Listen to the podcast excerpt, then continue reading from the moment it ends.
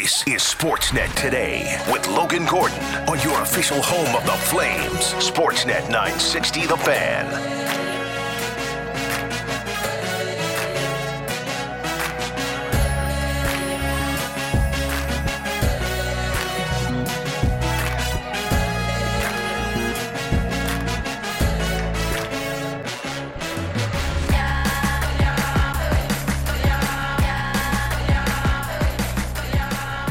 Welcome back to the program. Logan Gordon and Aaron Vickers along with you.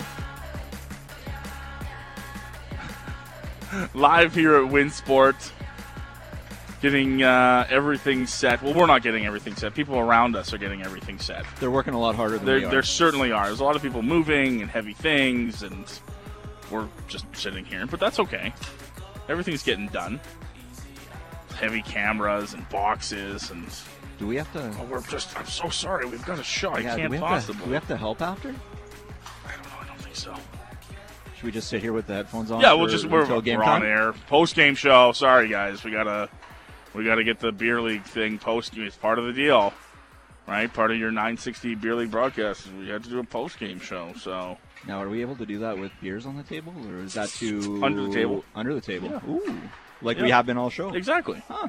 Uh, the beer league broadcast coming up tonight, brought to you by our good friends at Wild Rose Brewery and uh, Tuxedo Source for Sports. We got doors opening in about half an hour's time. If you're coming down to watch it live, hang out with the Sportsnet 960 crew. We've got intermission games ready to go. We got some awesome prizes. The uh, promo staff uh, worked it out, so we got some great prizes for you. Uh, a Flames jersey if you're looking to uh, spruce up your look ahead of the uh, next Flames game. That's going to be up for prize. A couple concert tickets to give away, Vickers, during the intermission. Blink 182 tickets we've got. We've got Dean Brody tickets if uh, that's more your jam. So we got lots to do if you're coming down to watch the game tonight. Are any of the contests fastest lap around the track here? Because in You that commercial break, it. yeah, I think I've, I think I am I eligible to win?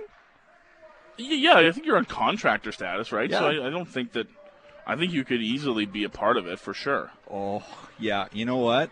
This and you know what? I measured it out. It's actually 800 meters around. Oh, So the fact That that, I did sense, it in actually. under three and a half minutes is even more incredible. It was impressive. He was there was a few young women here that were you know just getting a few laps in. Aaron, get out of the way. Heisman Trophy. literally, right, boom, literally pushed him to the boom. ground. It was unbelievable, but it was blazing fast, and he's not even out of breath. Like, can you tell that he just ran more than Olympians run around a track, and he's not even out of breath? It's Oh, pretty incredible oh, to be uh, honest. uh, uh, we got just got breaking news coming in. It turns Oh. out from the text line there is a gym member at Winsport that says it's 250 meters.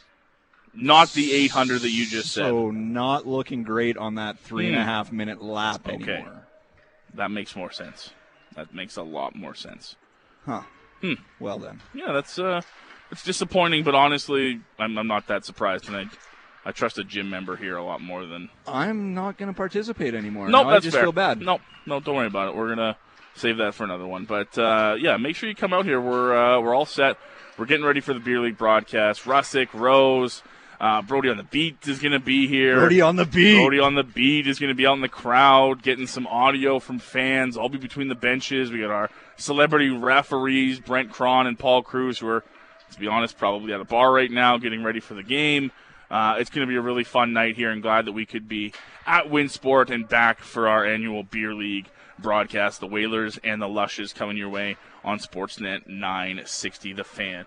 Uh, but final segment here uh, with Logan Gordon and Aaron Vickers we're getting to that time, uh, Vickers, where trade rumors are Yes. percolating across the league, and a couple of NHL insiders have dropped some interesting names uh, to watch for over the next couple of weeks. And we'll start with one up the road in Edmonton. Frank Seravalli, our NHL insider from Daily Faceoff, uh, who joins Pat on Flames Talk, and of course the guys in the morning on Rustic and Rose uh, with his piece up at uh, one of his pieces up at Daily Faceoff, I should say, uh, talking about the future of one Jesse Puljujarvi with the Edmonton Oilers. And in Frank's words, uh, this is talking about the final days of Jesse Puljujarvi as a member of the Edmonton Oilers.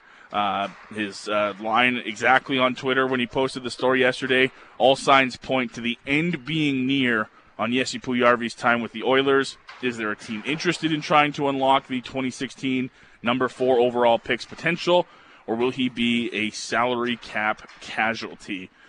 Jesse Puljujarvi is an interesting name because every now and then you get one of these guys, and the Flames had a very similar situation to this not all that long ago in Sam Bennett. It was slightly different. They're different players for sure. Yeah.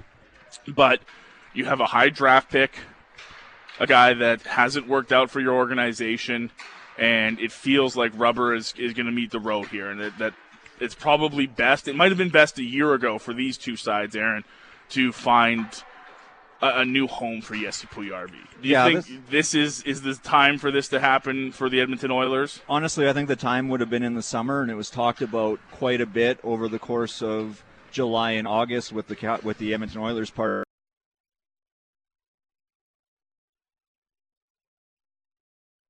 to make it, and it just never happened. But it seemed like from the Puljujarvi camp and from the Oilers camp, both sides had kind of determined that it would be better for both parties involved to start fresh and start separate from each other.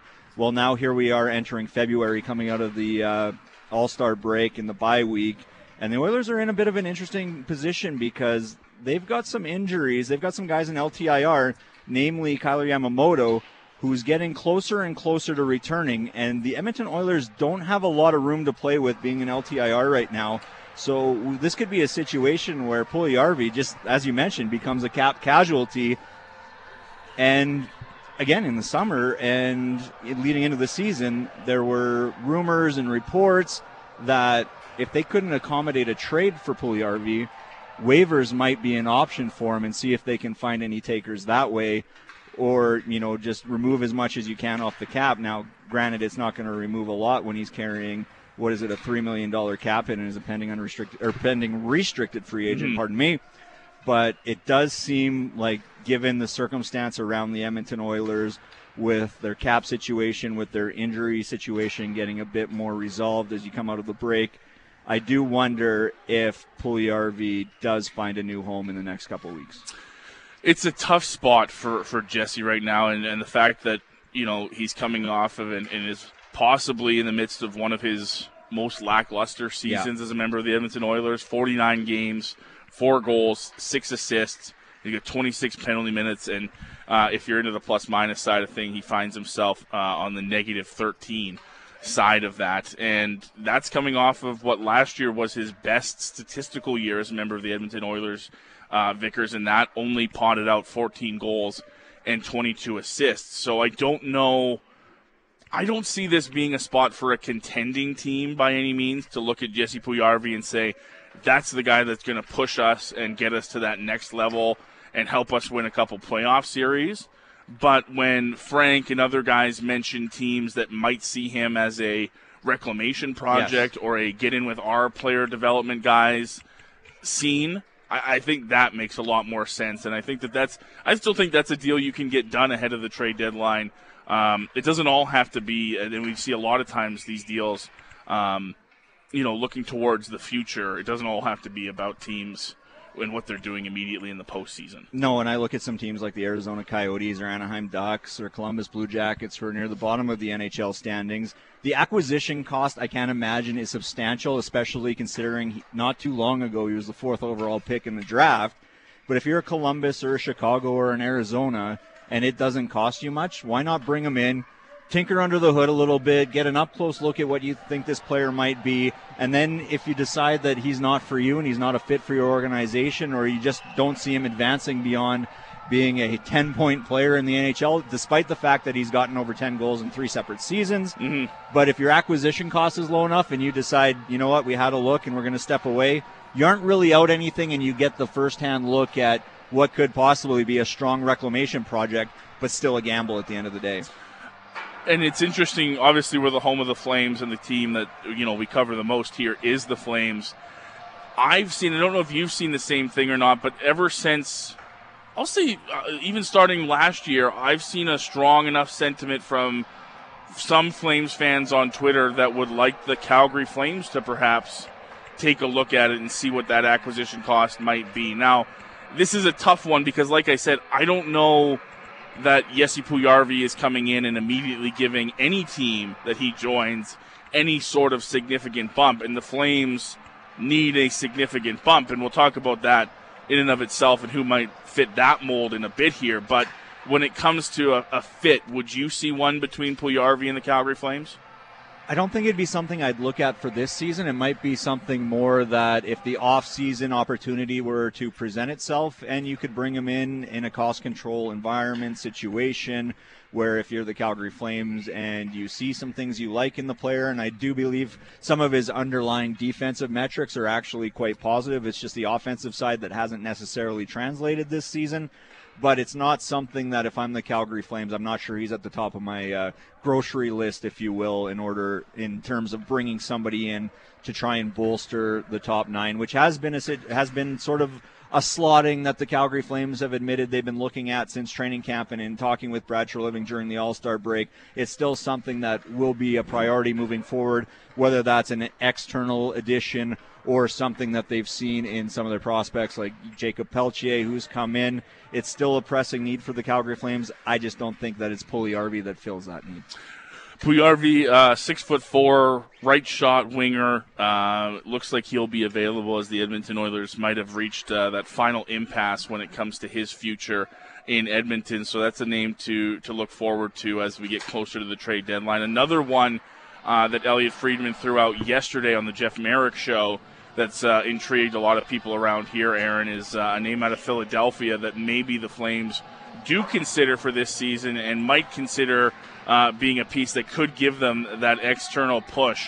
Uh, the name thrown out that, and look, you always have to take these with a grain of salt. And Elliotte is is careful in his wording with this, as as most insiders yes. are. That expressing interest doesn't necessarily mean pursuant. Doesn't mean there's offer on the table, and it certainly doesn't mean impending trade. So when we bring this up and we we're trying not to get Elliotte ratioed on Twitter or anything like that is essentially what we're trying to do but he has gone as far to say that the Calgary Flames have expressed interest in James Van Riemsdyk of the Philadelphia Flyers. The Flyers are not making the playoffs this year.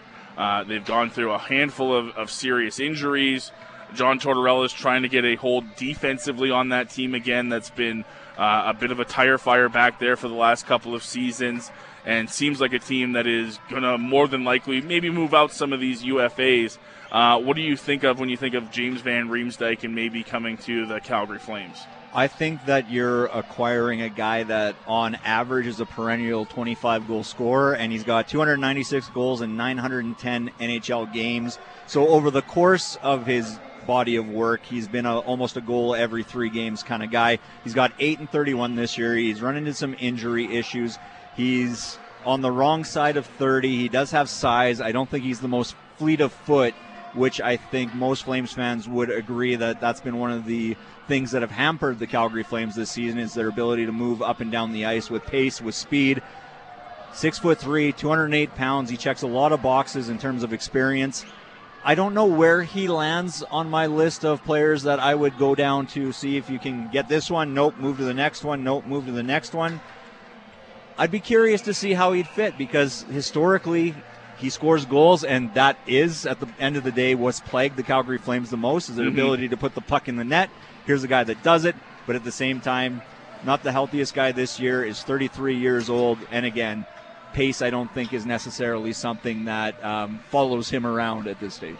Yeah, this is a really interesting one for me because the immediate thing that I see when I think of this one is I, I think maybe Brad Treliving sees this and – is looking at a guy who might be able to come in and have a significant impact, but might not cost you a first round pick right. in the process of doing it. Because that's kind of where I feel like, given where the Flames are 50 games in the season, Vickers, that's kind of where they have to play themselves, right? You can't be in a spot where you're saying, look, we, we're absolutely giving up our first round pick because you're not in a playoff spot. That's a really dangerous game to play.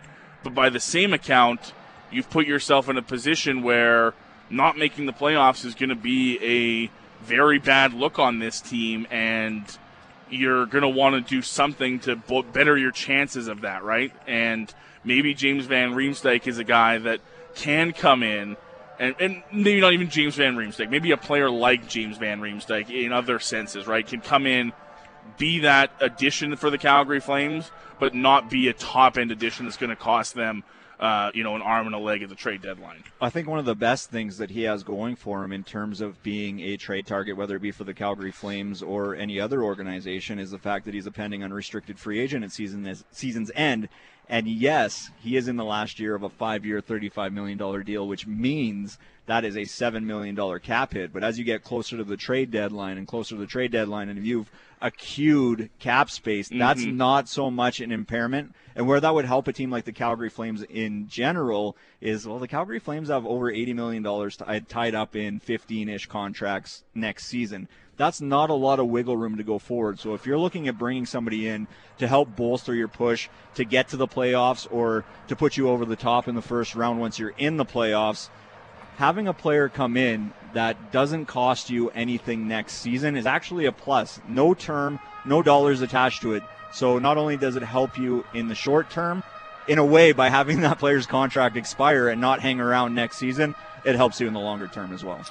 And you can talk too about the the possibility. I don't think if you're Philadelphia that you'd be all that against retaining cap space or, or retaining some of James Van Riemsdyk's salary yeah. for the year. I think that's a conversation you can have with them as well to help make that money work. Because, yeah, I think you know a lot of people are sitting here saying I I just I can't see this Calgary Flames team in the spot that they're in wanting and or being willing to give up that first rounder. So maybe this is that middle ground of look, we're still going to add because of where we want to be, but we're still being realistic of where we are at this point too. This might help us circle back a little bit to the Connor Bedard uh, conversation we had earlier. But yes, it is Connor Bedard, and then a mile, and then the start of the rest of the draft class. But this is still a very deep draft class. It just so happens the guy at number one is a elite generational talent. But if you're the Calgary Flames, then you're still picking somewhere between 15 and 22, for example, mm-hmm. you're still getting a player who has top line upside or, you know, top four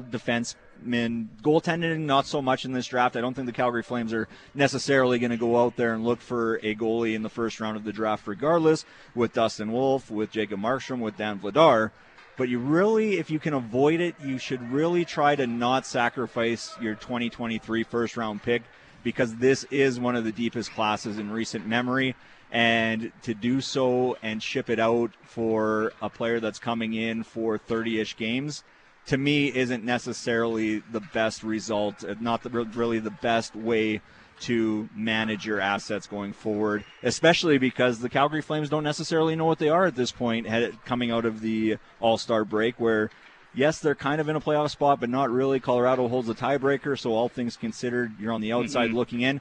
At the same time, this team hasn't played to its full potential, in my opinion, and there's lots of room for growth in their game. And the fact that they're as close to a playoff spot as they are, with that margin to improve so substantial to me, maybe a guy puts them over the top. I don't know if it's necessarily James Van Riemsdyk at an expensive cost.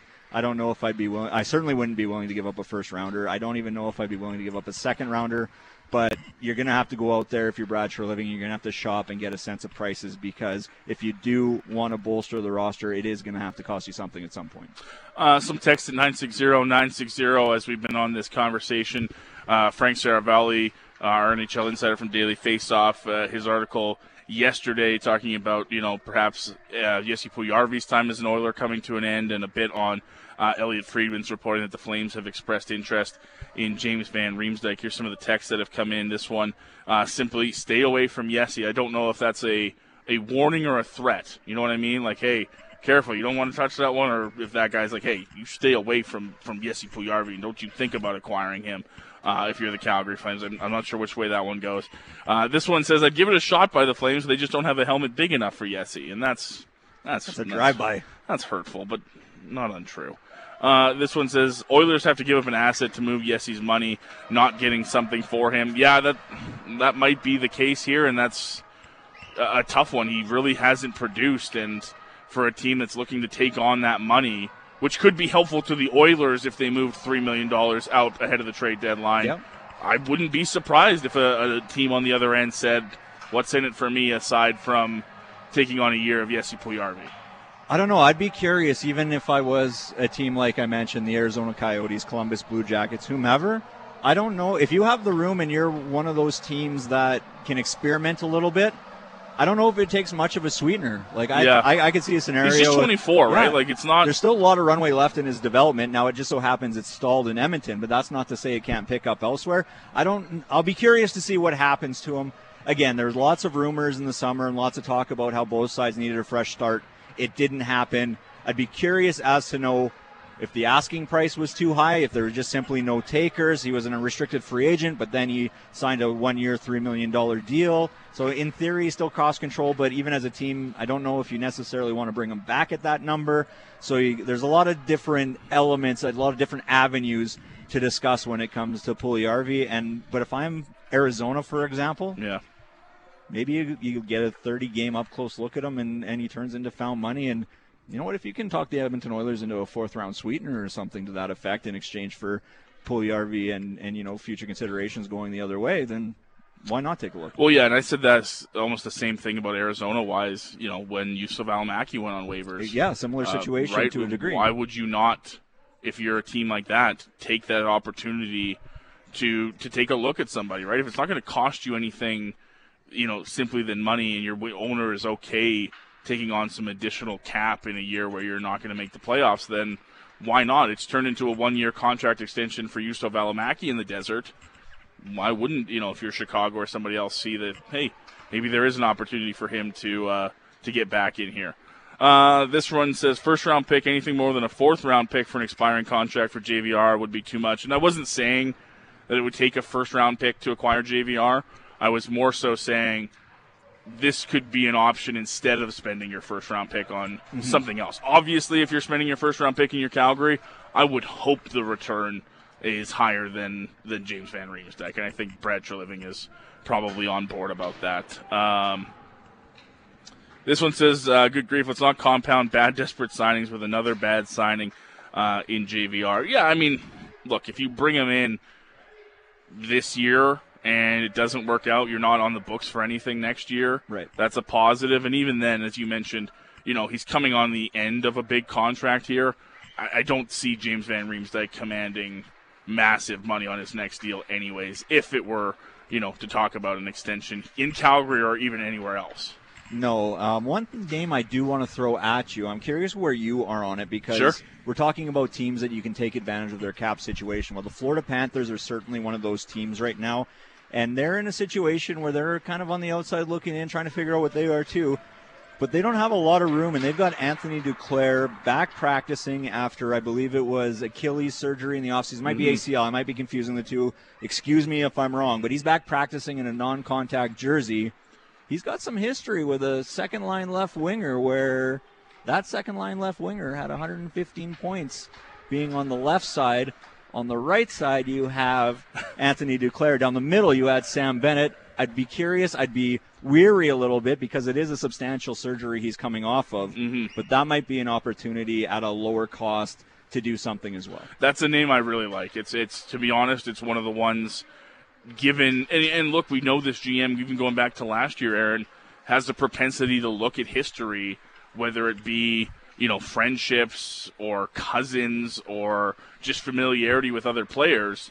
And I think Brad Treliving and company value that in trade acquisitions, right? Whether it was Calle Jarnkrok and uh, having family ties and friend ties to other Swedes on the group, whether it was bringing in Milan Lucic's best friend uh, in Tyler Toffoli, Yeah. right? There's something to be said about guys that come in and have that personal experience. Now, I don't think that Jonathan Huberdeau and Mackenzie Weegar uh, have the same relationship with Anthony Duclair. I don't know that for sure, but it certainly has to help the transition if you're going to acquire somebody like that and who's a former line mate. I think it'd be a pretty easy conversation, a pretty easy scouting one if you're Brad Treliving in Flames management to go to Jonathan and say, "Hey, look, he's on our radar. Tell me about Anthony Duclair. What what do you like? What did you not like? And is it worth it for us to pursue?" Logan, if I scored 31 goals in the NHL last year riding shotgun to you, or on the flip side, if I registered 115 points playing opposite of you, chances are I'm going to like you. A hundred percent. Yeah. So And And, and again, I'm not saying they're they're Nope. best friends or anything, but certainly there's an on ice chemistry there. Whether or not there's off ice, we don't know, but there's certainly an on ice connection between those two players. And Anthony Duclair would be a player I'd take a long look at. But again, injury might make me a little leery. At the same time, what's your acquisition cost? Uh, he is Aaron Vickers from Daily Hive and NHL.com. I'm Logan Gordon, wrapping things up here on Sportsnet today. Uh, two hour program in the books. We are passing things along uh, to a little bit of a pregame uh, show here. We had both uh, the Whe- Whalers and the Lushes team captains in the building. Uh, in the studio a little bit earlier on this week to get you set for our beer league broadcast. That's where we're broadcasting live from this evening. We're here at Winsport Canada at the Markin MacPhail Arena, getting you set for our annual Sportsnet 960 Beer League broadcast. Doors are set to open up in just moments. If you're coming down, say hi to us here at the 960 crew. Uh, if you're going to listen to the game, I uh, hope you have a lot of fun. Russick and Rose on the call. Uh, we're going to have a blast down here with some great intermission prizes and uh, a whole lot of fun coming your way. Are you sticking around for the game, Vickers? I think I might have to. Absolutely. It'd be great to have you along. Uh, it was great having you along this afternoon, pal. Always my pleasure, buddy. Uh, Aaron Vickers and Logan Gordon signing off this afternoon. We'll be back tomorrow with another edition of Sportsnet Today right here on Sportsnet 960, The Fan.